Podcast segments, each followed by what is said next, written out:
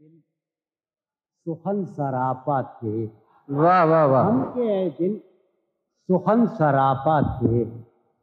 हम लबों पर नहीं रहे आबाद। दुनिया में सुखनवर तो बहुत हुए मगर जो सरापा सुखन हुए वो खुद इस्तारा बन गए। और ऐसा ही एक इस्तारा है जॉन एलिया। जॉन एलिया।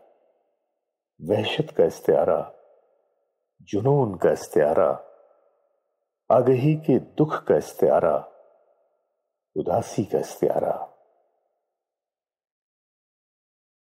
रूह प्यासी कहाँ से आती है? वाह। रूह प्यासी कहाँ से आती है? ये उदासी कहाँ से आती आती है। जॉन एलिया। नाम आते ही जैसे उदासी के रंग कुछ और गहरे हो जाते हैं। शाम कुछ और उदास लगने लगती है। चहकते हुए रंग फीके पड़ जाते हैं। हमारा हर यकीन कमज़ोर होने लगता है। शौक का रंग बुझ गया। याद के जख्म भर गए। क्या मेरी फ़सल हो चुकी? क्या मेरे दिन गुजर गए? शाम है कितनी बेतपात शहर है कितना सहमनाक। शाम है कितनी बेतपात शहर है कितना सहमनाक। हम नफसो, कहाँ तुम? जाने ये सब के भर गए। यही कहानी जॉन की तस्वीर कहती है। यही जॉन का कलाम कहता है।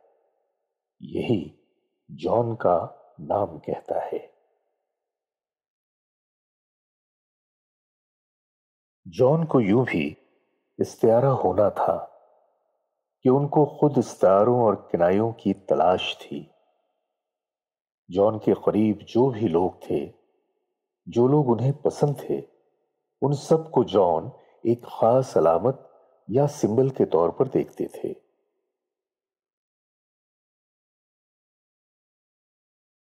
जॉन की ज़िंदगी में तीन लोगों ने सबसे ज़्यादा मुतासिर किया, भगत सिंह गामा पहलवान और सुल्ताना डाकू। और ये सब जॉन के खास किस्म के जज्बों की अलामतें थीं। उन तीनों के बारे में जॉन लिखते हैं, भगत सिंह, साम्राज्य दौर में जज्बे बगावत की यादगार तरीन अलामत थे। गामा पहलवान को बर्र सगीर की इस शिकस्त खुर्दगी के दौर में हमारी जिस्मानी कुवत के मजहर की हैसियत हासिल थी।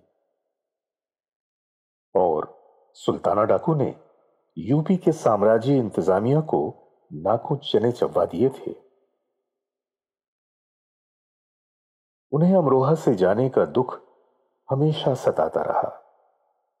जब वो कराची पहुँचे तो शिद्दत से अपने आबाई शहर को याद करते हुए कहते हैं, मैं पाकिस्तान आकर हिंदुस्तानी हो गया। जॉन बातों को महसूस करके शेर बनाते हैं जिनको हम छूने से भी डरते हैं। उनका मुद्दा भी वहशतनाक और उनका तर्क मुद्दा भी कर्बनाक खुदकुशी कर ले जान ले वो अगर आलम तर के मुद्दा मेरा। क्या बात है? शायद इसीलिए पीरजादा कासिम साहब ने जॉन के लिए कहा कि गम से बहल रहे हैं आप। आप बहुत अजीब हैं। दर्द में ढल रहे हैं आप। आप बहुत अजीब हैं। जॉन एलिया की बरसी के मौका पर यह खास पेशकश रेख्ता फाउंडेशन की जानिब से।